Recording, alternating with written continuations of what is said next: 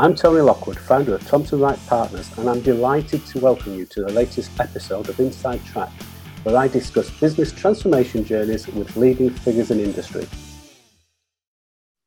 I'm delighted to welcome Simon Berkeley onto the show today. His initial career within oil exploration uh, led him to join a management consultancy firm. And it's that experience that he's taken throughout his career. So uh, let me introduce you to him now. Hi, Simon. Thanks for agreeing to join us today. Um, you have vast experience of working in change and transformation, uh, having operated across multiple sectors and organisations for somewhere approaching 30 years, I think. Um, and, and, I think when oh. we spoke, you mentioned that you'd operated in over 25 different countries. So yeah. I'm I'm sure this episode will be really interesting uh, as you share your thoughts and experience gained through all these these activities and programs you've been involved in. But um, let's start by just just giving us a, a quick introduction to yourself, uh, a little bit brief summary of your career to date, and and how you transitioned into the world of change and transformation in the first place. Mm, okay, yeah. Well, yes, my my original business, I was quite fortunate actually. Uh, although I wasn't sure about it at the time. Uh, I started off working in the oil business, in the the, the, sharp end, if you like, in the drilling business. Yeah. So, um, uh, because I'd done science in uh, college and uh, I got interested in this quite uh, towards the end, and so I found myself in the North Sea, working on high hazard drilling operations, you know, and then very quickly moved on to the Middle East. I was moved on to the Middle East and um, it was really a fantastic uh, opportunity, a fantastic business to start off in, if you like, yeah. uh, because um, it uh, it gave me a lot of skills at the time that I took for granted because I thought everyone was doing the same thing. But later on, they've, they've stood me in, in good stead. And also, to be honest, uh, Tony, I'd always had this ambition to travel. I love going to really interesting and, and sometimes yeah. more remote places you wouldn't normally get to. And that was part of the attraction of the oil business. It gave me the opportunity to do that. Um, so I uh, I worked offshore, uh, mostly in the North Sea and the Middle East, and some in the States, uh, for about eight years. And um, uh, what really got me interested in um, consulting with a couple of things. First of all, uh, a friend of mine uh, put me onto it, but secondly, we we were um, when we were working in drilling operations because it's such a high hazard operation uh, the quality of our teamwork was actually really, really good. We didn't think so at the time. We weren't trained in team building, but when you're put on an operation like that with people from different backgrounds, different language, cultures, prejudices, and also different technical disciplines, you had to learn very quickly to operate yeah. as a team and work. It's really. almost being thrown into the deep end there, isn't it? Really? Exactly, that's right. Yeah, sink and swim almost. Exactly. When you're drilling a, a new hole, basically uh, for technical reasons, the hole has to be unstable all the time for you to get through the Earth's crust. So you're deliberately making it unstable. Yeah. So if you take your eye off the ball as a team, you can lose control over a well in, in 20 minutes or half an hour, and then you're finished, you know? So that meant that we had to be really focused and uh, really uh, effective as teams. Uh, but what surprised me as I grew up in that business and started working more and more in the oil company offices in town before I went offshore, helping with the well planning, I became really surprised at how ineffective and how uh, siloed the organizations were of the people working in the town, in town, you know. And these were people in big global multinational uh, oil companies. You know, they, we, were, we were having to work with collaborative groups across the, the, functions, but we found when we went into town that the geophysicists weren't talking to the geologists, the geologists weren't talking to the drilling people, and so on. We'd have to go tramp around. What is it with these people? And just the people coming to get it, make a decision on something or get somewhere, they'd say, "Oh, it's five o'clock now. We're going home." And you say, "We can't go home," you know, the, thing might blow up, you know. So it was a it was a very interesting start, and it was I became fascinated by how people behave in organisations and why they were so ineffective and why they didn't work so well.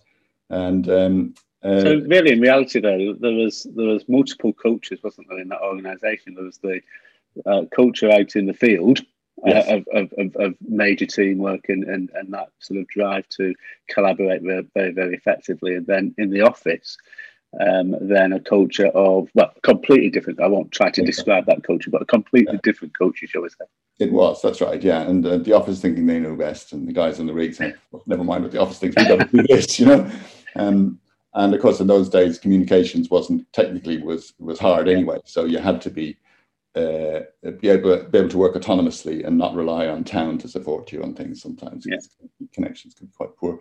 So um, I just became very interested in this, and a, a, friend of mine was had just taken an MBA and put me onto it, and I, I, I came back to UK basically and went, you know, got, went into Imperial College and did an MBA there just to find out a little bit more from a theoretical perspective. How does management yeah. supposed to work? You know? Yeah, yeah. Um, and uh, uh, that was that was pretty good, and it was I chose Imperial because it was quite highly respected in the oil and gas business. It's always been a big center for geoscience, you know. Yeah.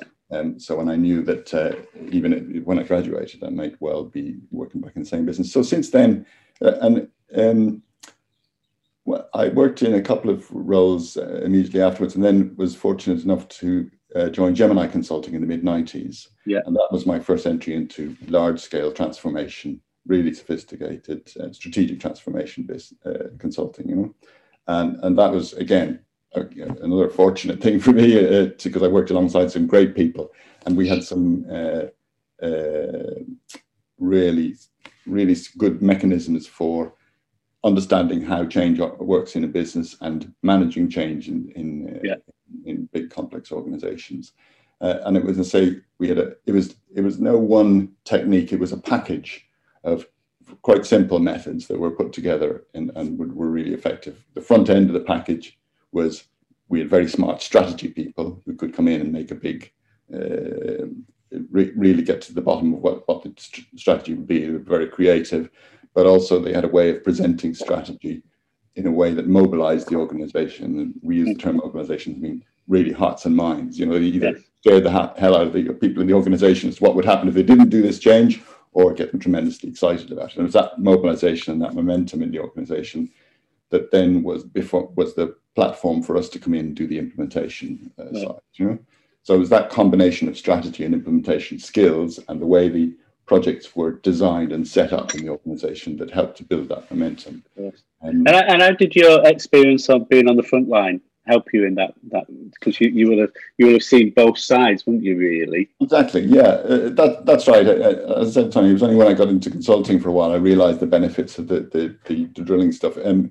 uh, the drilling experience had given me. It was um, I I I think the resilience. Yeah, just being able to cope with anything that came up and not really get stressed out about it yeah. is, it was which was essential for working working offshore. You know. Um, but also that thing of parachuting in with a completely weird polyglot of people from all the different backgrounds and being able to roll up the sleeves and get on with them quickly and be effective. Yeah. Yeah. all of that was absolutely necessary in these big major transformation programs as well. And and uh, the the um, again in the drilling business again if you, you, if you see something you're not quite sure of or something like that you have to be not afraid to go straight into the rig boss, say, look, we've got to do something here. And you've got to get, get, get his or her attention, get something done about it quickly. And again, all those, all those uh, skills and ways of working uh, stood me in good stead for consulting as well. You know, Gemini recognized that. And we had a, they, they hired from a huge range of different backgrounds, mostly operations rather than uh, uh consulting. And yeah. um, it was uh, so it was very helpful background, and I, I, I, was again privileged to work with Jim. I was working for about four years, um, and really all of the management consulting methods, tools, techniques that I practice today and I've been practicing since, basically I learned at Gemini. Most most of the time, uh, uh, especially when I'm working as a freelancer, I find myself working back with alumni of Gemini Consulting because yeah. we uh, speak the same language, we we know the same methods, and we can Absolutely, and, and, and there's that uh, element of know, like, and trust, isn't there? So it, that always makes it know, like, and trust. It always makes it a lot easier to work with people that you know, that you like, yes. and you trust, and and you know, the fact that you've worked together in the past um, yeah. just makes it a lot easier, and, and and you can move forward a lot quicker. That's right. Yeah, yeah, that's all that. That, that leads me into um, a question that we tend to ask everybody who comes onto this uh, onto the podcast. But how do you define transformation? Yes, uh, there's, uh, it's, a, it's a good question because there's lots of different definitions. For, for me, transformation is a multidimensional change in an organization. Um, it refers to it's it's typically where there's some big thing has happened. Either uh, you know there's a cost crisis or a, a, structural change, or a huge opportunity has opened up in the environment, or if there's a major merger being decided, uh, you know, something something uh, something really big has happened, and the organization has realized that it needs to make a, a change that would typically be a huge culture change across the organization. It might take three or four years, but they have to do it in a year or two. So, by almost by definition, transformation is making change happen in the organization faster than natural change processes would allow.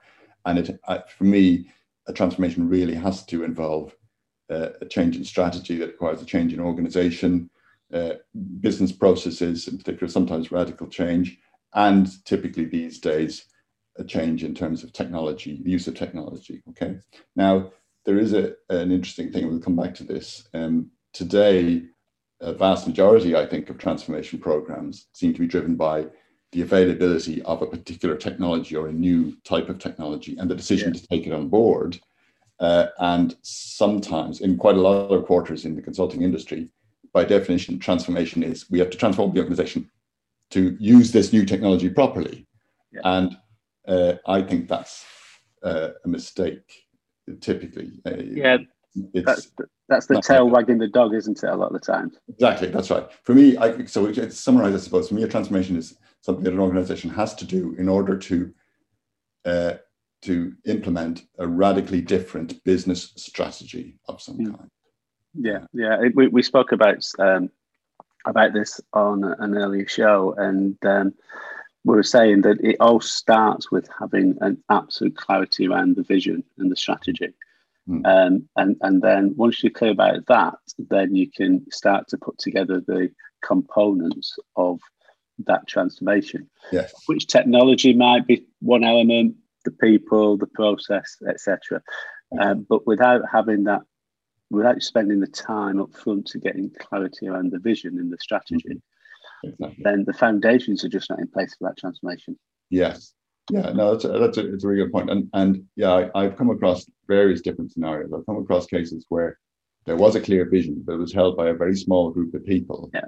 and they assumed they, they were so excited about it. They assumed that having done that, they all they'd have to do is design the processes and do the technology so that it, it would all it would all work. But there's work to be done within the transformation program to spread that vision and have it shared by more people in their own words in their own way and make it uh, do it in a way that they think they thought of it themselves, in a sense. Um, how, just just on that, then, in, in, the in the roles that you've been involved in, how, how have you achieved that? Because I, I, absolutely agree. one of the one of the big challenges is is as you say, getting the strategy that is typically developed within a relatively small group of people, getting that um, understood um, in a consistent way, getting it, getting people to buy into it in a consistent way and then moving forward. And, and that's a major challenge for a lot of organizations. So I'd be interested just to understand your experience of, of, of how you've been able to help organizations achieve that. Yeah, it, it, it is a good point. I think the um, I really fall back on the methods that Gemini taught me in the mid 90s. Uh, but now, to be fair, a lot of other people practice uh, today as well, which is the vision you you you, can, you have you start with the vision wherever it's captured in it, heads and hearts of the senior leaders plus two of the PowerPoint packs typically. Um, uh, but then you have to set up and design and run the program uh, if you in a way that enables that to be shared more widely and you can quickly in the beginning of a program or you typical start is a, a series of uh, senior and mid-level interviews you know and some walk around the sites the operations and talk to people on the ground and see what what people uh, what their perception is of what the new strategy is. You build up a picture then quickly as to how widely it's shared how widely it's understood. And then you you have to set up a number of workshops or interventions of some kind which on the surface are about sharing but actually are more in the way they're designed they're more creative things where you get people to think that to, to create it what it means if, for their function for their department for their role in the way that they think they thought of it themselves you know? So it can sometimes look to a client as if you're doing the strategy workshop all over again. Yeah. but sometimes if it's a large scale and really complex and difficult change in the organization sometimes you just have to do that. In Gemini we call brown paper mapping. Uh, in that as is mapping you get people to to splurge again on what what their problems and frustrations are and and and um, in the 2b you get people excited about what it could be and you have when i say people you have middle management junior management and senior management all involved in quite a carefully managed way so they are talking to one another in a way that they perhaps might not have done, they often haven't done so before. And that gives management the opportunity to try and share their vision a bit more with people, because the people a bit more opportunity, because it makes them feel that they've been heard. And Absolutely. again, the classic thing with behavior in organizations is quite often a change disrupts or affects people and their role and so on in a way that they don't like, they never wanted, they don't, they, don't, they can't see, they don't think it's right for their business. Um, and uh, it's classed as resistance, but actually, uh, sometimes if you design the change and you have that dialogue, you make sure that those conversations have been held and use brown paper mapping, for example, as a mechanism to facilitate that, then even if it's something that they didn't like or didn't want, at least they've had that conversation. They understand. Yeah. And they were there you'd be surprised people are much more accepting of them get behind a change even if it's one they didn't think they wanted once they feel they've been heard and they've had that dialogue absolutely and, and i think there's two things that came out of that one which is it's important that the team individual teams individual departments etc are able to translate into their own language mm. um, because then they take ownership of it, which yeah. always helps in, in, driving the change. As you were explaining the, the approach that you take, it, it, sort of reminded me of something you said right at the start from your, your days in the mines, where when you're drilling, you, you have to make it almost unstable. To, yes. to, to and, and, and, and there's a sense of that coming through in those workshops. I remember doing one in, in the naval base down in Portsmouth many years ago, and we and exactly the same. We had that brown paper on the wall, that, that same process, and, and the starting point was making these these these the, the teams and, and and as you say, senior right down to junior members of the team unstable in what they do now. Yeah. And, and, and, highlighting why why it needs to change almost yes. in making that. And once you've done that, then they could they could they could break away from the as is and start yeah. to really think about the the, the to be. Yeah. But until you got that that element of the instability, there was there were there were no we, we we have to work in this way, we have to do it in this way. And it takes some time. I, I remember we, we tried to do it once and we got part of the way, but you know, when you sort of think mm. at the end you think we never really we, we didn't yeah. nail that. So we brought them back and did it again and, and really right. forced the issue. Yeah. And, and it worked very well in the second time. Yeah, yeah. We used to hold those, we planned those and orchestrated those as is and to be workshops very carefully. We made them off sites, uh, yeah. you know, in, in, the case of a, a big uh, oil and gas operator in, in or energy company, uh, Energy Company in Finland we actually took them on a, a one of those offshore booze cruises that the oh, right, yeah. Scandinavians like so much, you know. Uh, but uh, what we forgot to tell them was that uh, it wasn't going to be any booze until we finished the workshop. But it was, um, yeah, the, the, the symbolic power of taking them off onto this ship and uh, cruising around the Baltic for a while. Okay, we've only got a day. Let's see what we can hammer through this and redesign the way we're going to do things. Taking people away from the organization helps to dislodge the thinking and yes, sometimes is a, is a place where you can make people feel really uncomfortable. And if it's interesting, that thing about making people feel uncomfortable, later on in my career, when I started working more and more in uh, programs that were technology driven, you know, end to end ERP programs, and I start, yeah. found myself working with people who came from a purely IT background. I'd say, okay, what have you done on the as is and the to be? Oh, um, well, the as is, I, we never mind the as is, it's a mess. So the, the to be is this system will be in and it'll be running perfectly and everyone will love it, you know? And we, we expect resistance, and people will hate it because they don't like new systems. And that's making them feel uncomfortable. They don't like the new system coming in. Yeah. Um, but as soon as they see it, of course, they'll get excited about it. And I, I said to them, no, it's, it's, it's not the new system that, it, that that's not the level of discomfort. We need to, first of all, understand what the as is and the to be and the extent of change that people need to make, right down to people's roles, responsibilities, get them to see or to, to help design the map and then say realize what it is is going to have to what are you going to have to do in order to make this? We keep asking people what do you think is going to happen? What are you going to have to do in order to make this work? Um, and that's yeah you have to engineer that level of discomfort where they feel they know they're going to have to do something differently themselves. And it's not just use a system a new system that they, they, they don't like the look of. It's more than that yeah, it, it is, and and it is taking those people on that journey. We, we, we keep coming back to this every time, but because it's just an absolute critical element of change, isn't it? But it's it's taking individuals on that journey because mm. with, with, even within a team that might have worked very well previously, different people will move on that journey at different times and will need different support elements almost to, to take them on that journey. Yeah. Not because they're negative about that about the change, it's just that they're uncertain about yeah. and, and, and, it always starts on well, what does it mean for me? Yes. Um, and, and and the sooner you can answer that question, the better. Yeah. And if and equally, if you don't know, in my experience, it's better to say we don't know. Yeah. But work with us, and we'll be able to find out. Exactly. The people who come from a, an IT background, they would typically uh, start the program. There would be a strategic objective and a, a pack, you know, a big uh, business case and strategy for what yeah. was going, what the ERP was was designed to do, and then they bring in teams of coders, sometimes working offshore, to trawl through the organization to basically put in place the, the code for all the different processes and sub processes and so on. Um, and when when the, the, often the as is in the 2B would be discussed and understood by senior people and there'd be, there'd be an understanding of what transition needed to happen.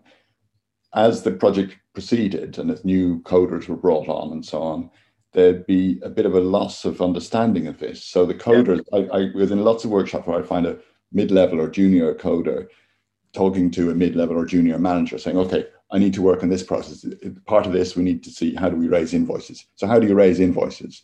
And the guy in the business way, well, I raise invoices this way. And I'd come in and say, well, hang on, is this the as is way of invoicing or the 2B way? Because we've already agreed there's going to be two, there's the current way of doing things. And the with ERP, in order to leverage the business benefits from it, we need to do things in a different way. So is there a difference between the two? And the coder didn't know. And he just said, no, just tell me how you, and he would end up coding for the as is. And the business person, comparatively junior person in the business wouldn't know either. And again, he just tell him what the as is was. So that's where the loss of integrity occurs and why so many ERP programs, in my view, don't deliver what they're supposed to deliver because, and it's, it's the fault really of the program, t- program manager and the program team, not cascading down that understanding of the difference and help make ensuring everybody in the team really understands whether they are coding for the as is or the 2B, you know? Absolutely. And, and I always find that, um, sometimes where where organizations have got very well defined processes, documented processes, well defined documented processes. Let's be clear about that. Um, reality doesn't reflect those documentation, that That's documentation. Right. Um, and people will treat the documented processes as, as as is. Yes. And then look to move to 2B. But actually, you know, you, you, you're not starting from the right place because no there's usually processes built upon top of processes and built upon yeah. top of processes and, yeah. and and and reality never reflects what's what's documented down exactly. and it's, it's a, as you say that that brown paper exercise at least gets you into the place where you get the what's happening on the ground Yes. And that's that's the right starting point. Exactly. And it's, I don't know if you find this, but I find it really hard sometimes to convince people to do workshops and brown papers because they say, oh no, we've got this fabulous BPM tool now. We'll just sit down, guys, on, you know, um, especially these days. And say, well, you've had to do it recently, but I mean, yeah. even before the pandemic came on, oh, we'll just sit down on this video conference call and we'll BPM it, you know? No, it's not about the software. I want, we need to work on happy. And that physically getting people up to talk and write through all diagrams on flip chart and so on actually yeah.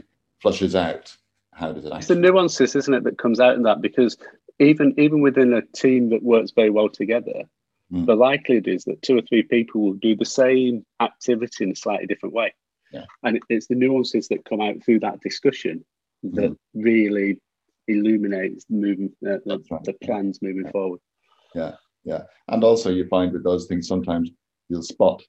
I, this is one thing that I, I quite commonly spot a particular way of doing things that somebody has found or discovered in a, another part of the business, and actually, it's it's got potential for benefit across the whole business, and it was never discovered in the initial diagnostic. You know, that the the you've got to be prepared for new innovations coming out that that you Absolutely. can spread across the business. You know. So being clear about uh, the as is to be is obviously one of your key strands in terms of uh, managing that transformation. What, what, what, what are some of the other things that you, you are essential elements of successful transformation, do you think? There's another element that I find quite challenging to deal with at the moment, and that is there's, there's a, a convention grown up in the last, I would say, 15 years or so, where program management and change management are seen as two separate and different disciplines. And I've been in lots of forums with people like yourself who work in transformation quite a lot and have agreed with me that they shouldn't be. But there's there's been there's still that's still too widespread. So in my view, uh, as I understand it, the term program management is taken to mean somebody who knows how to do the engineer, the software engineering, if you like, and plan the program. And a typical program manager uh, uh, works in a waterfall uh, way. They, they, they, it's, it's an engineering discipline, if you like. Mm-hmm. And change management is perceived by program managers as being some sort of black box. But, but if they think about it at all, it's, well, it's about communicating with people and convincing people to do something differently, selling them a thing to them and training them up, you know? Um, and um, there's lots of debates as to whether program managers should understand change management and change management should understand. I think my own view is that the it's a it's a mistake to think of those two disciplines as separate. Uh, it, it's it, the um, and if, again, if we stick for the moment in convention program management, the reason why program management you can see why it grew into being a big and important discipline. You can see where where um, Prince2 and so on came came about was that uh, software and systems are so complex they have to be treated like an engineering asset. So you have to have an engineering, a waterfall engineering project with uh, stage gates yeah. and be clear in each stage gate exactly what you've achieved and, and, and make sure that all the I's are dotted and T's crossed before you move on to the next stage. So you can see why it came about. Engineering discipline was necessary as software became more complicated. But engineering discipline does not take into account that some of the, uh, that, that you're dealing with people changing. And yeah people who come from an engineering background and a software engineering background tend to think of the people in the organization as components of the system, if you like. It's uh, interesting. I was working in a uh, national utility firm um, a few years back, and um, we, we, I remember having a heated discussion because they were looking to put um, a major transformation together. Um, and they would bring, and they were they were looking to bring project managers in and change managers in, mm-hmm. and, and and keep them completely separate as two entities. And it's like you can't do that. It's a yeah. it's a recipe for disaster.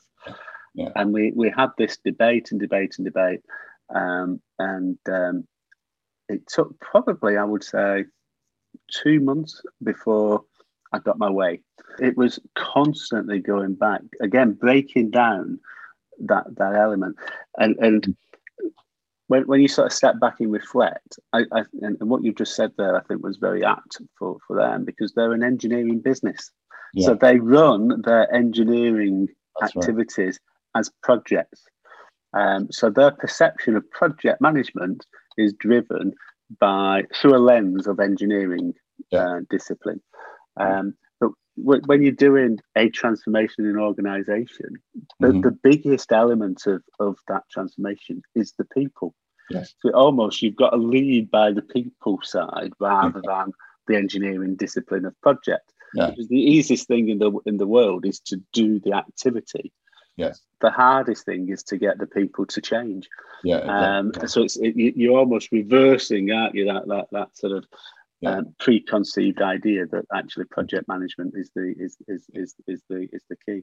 Yeah, that's right. And I mean, there's two other aspects of the engineering thinking which are damaging. I mean, uh, it, it, it's all it all can be fixed if you've got a program manager who does understand change management, prepared to partner with the change management person and just listen to them. You know, so you can have it as two separate disciplines. But um, uh, another aspect is uh, that's that's that's unhelpful is this um, focus on documentation. This grew up in the software business primarily in uh, in Y2K when, uh, to their embarrassment, most IT people realized they'd never properly documented the software that they created some years back. So documentation became the thing to the point where in an engineering project, if you it's not done until it's documented. But if you try applying that to change management, and I, I had this argument with a number of engineering program managers, uh, where they say, I've only got a few, we're going live in a few weeks' time. You know, we've, we've already done all the coding and configuration. And the uh, nobody's very happy, so you can't go talk to anybody. But we need you to produce some deliverables, change management deliverables. So here's a a matrix for the for a stakeholder engagement plan. Here's a matrix for this. Here's a matrix for that. Go and fill it. You know, populate these Excels. You know, I like if I, I need to talk to these stakeholders to see what their perceptions are and see what, how we can engage them, see what their influence is. Oh, don't go and talk to any of them. Just write it down. Who's it? And and uh, just produce the deliverable, and it, it's going to be done in two days' time. And uh, so people wanted me to produce deliverables. In the end, I left the organization. Um, uh, there were there were a number of people I was able to work very well with, but it was quite difficult, in, especially in the ERP programs, to really get past this thing. You know? yeah. Absolutely, I think I, I totally agree. And and and the in the example I was showing earlier, then that's exactly what happened there. It was well, we've got a change impact assessment, we've got stakeholder analysis. Mm. Um, mm. Uh, form that you've got to complete, and these are standard forms, and, and it's it's our way of uh, our way of delivering programs or projects. Yeah. Um, and it was, it was, as you say, it was a tick box exercise. Yeah. And uh, they almost wanted to do it to demonstrate that they considered the change, but not really not actually do it, done anything yeah. about it. So well, that, uh, interesting. yeah, I, I, they when I produced the, the plan, I'd say, now who's going to implement this? Oh, now I've got to go and implement it. No, no, you can go now. Uh, you know, we, we have a budget for it. I said, this producing a plan is the start of the project. And this, no, this is the end point. This is the deliverable we have to produce. Uh, and I said, no, that's just a plan for what we need to do in stakeholder engagement. Yeah. yeah. So, so we've said a, a, a number, number of times uh, during during the session today about you know how stressful it can be for the people um, that are involved in uh, receiving the change, or, or equally those who are involved in delivering the change. Um, what what do you do to sort of alleviate that stress for you personally? It's funny you asked that question though, because I have had a couple of people over the years saying why, why you never get stressed out. And I do take it back to that, that experience I mentioned earlier on. It's genuinely true when you're drilling, working a drilling operation on an open hole situation. This is before before you've cased off the hole and it becomes a production asset. When it's yeah. when it's, you're just trying to make the hole, it's you you it's deliberately in an unstable state, and you really can. Every rig, every drilling operation, is about half an hour away from a total blowout at all times until they've cased it off, you know. And uh, the whole the whole focus of the work is to prevent that blowout happening. But that you have to be you have to make it put it in that unstable situation. So um, sometimes you know if I'm in a really stressful, difficult situation at work, when I'm standing there in front of a workshop and everyone's up against another, uh, I sometimes think, what's the worst thing that can happen? Well. Yeah I'm not gonna I'm not gonna be blown to smithereens. You know what I mean? Which is what no, for yeah. eight solid years. You know. and it reminds me, we, have had a number of uh, people on on the uh, on previous episodes that are ex forces, and they say exactly the same. It, it's it's you know when when you've been in a um, in, in a war zone or you've mm. been going into situations that you know you could turn around a corner and you could stand on a line landmine and stuff. Then yeah. actually getting some difficult stakeholders in in a room and having having a heated yeah. debate about change. Yeah. It, it doesn't it doesn't really you know it doesn't really affect yeah. me. No, it's that's it's very interesting you mentioned that because um, I had never having grown up in Ireland, obviously it's not a very military country at all. Um, and I'd never really worked with people with an ex-military background until I worked in Gemini, and they had quite a few of them.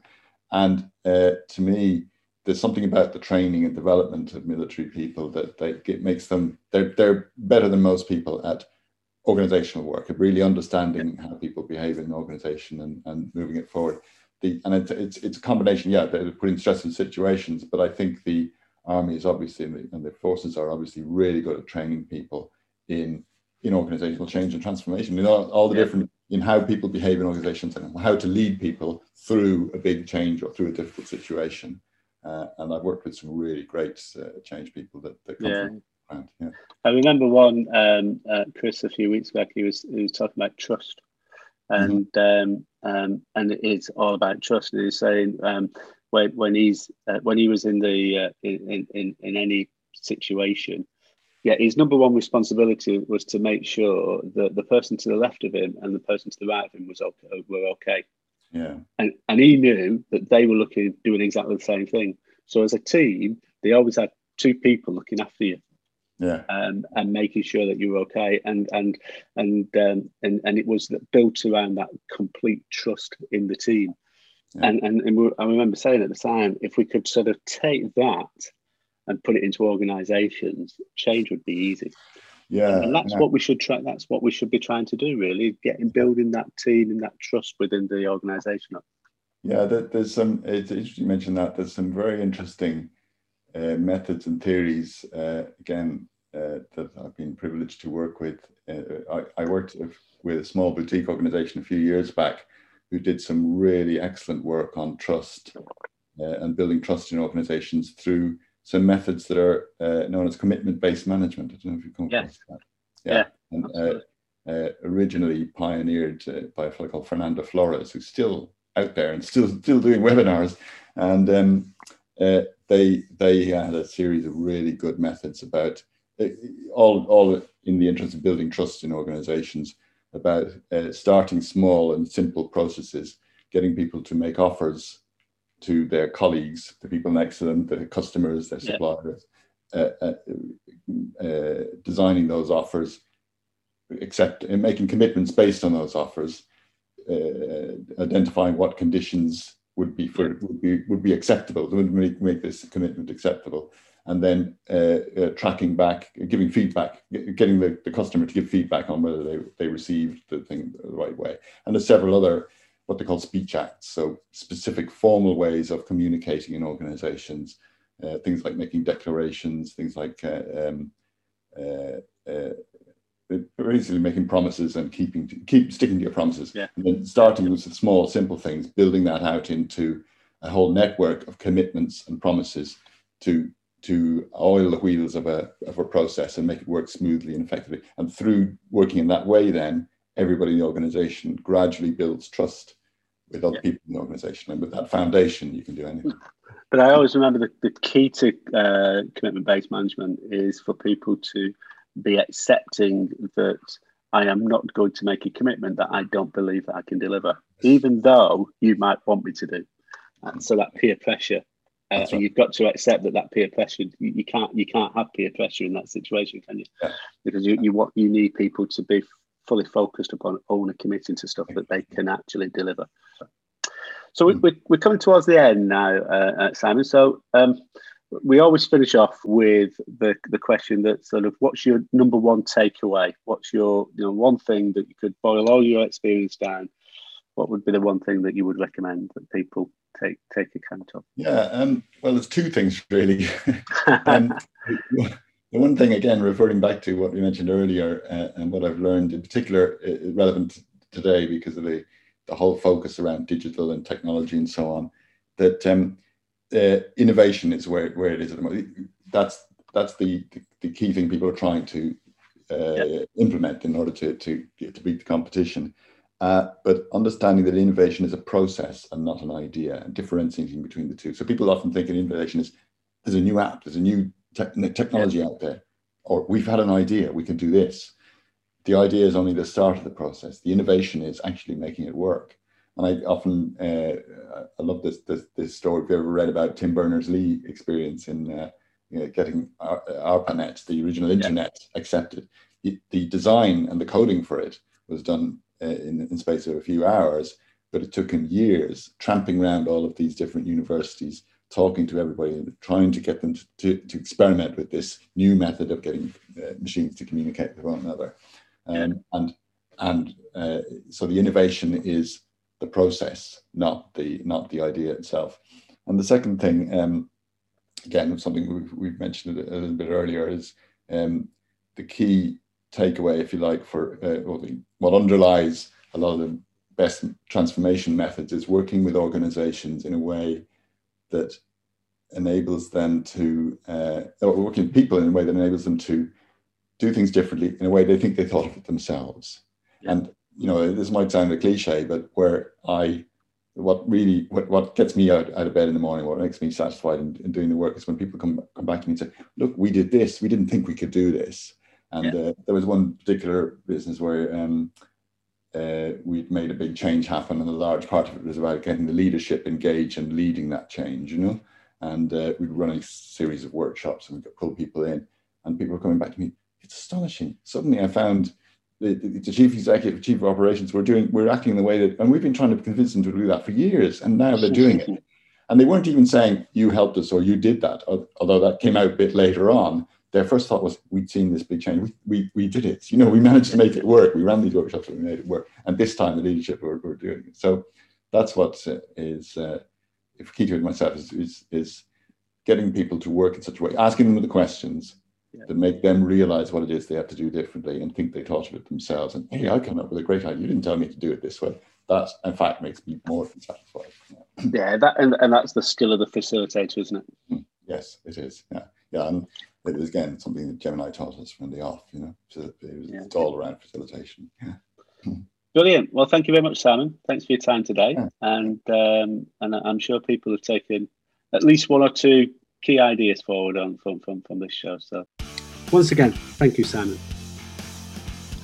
If you've enjoyed this show, please do subscribe and leave a message uh, or comment. Uh, it's very much appreciated.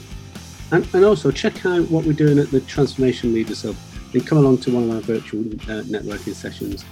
Um, Simon will be involved in many of those, so a great opportunity to follow up on the conversation today. See you in a couple of weeks.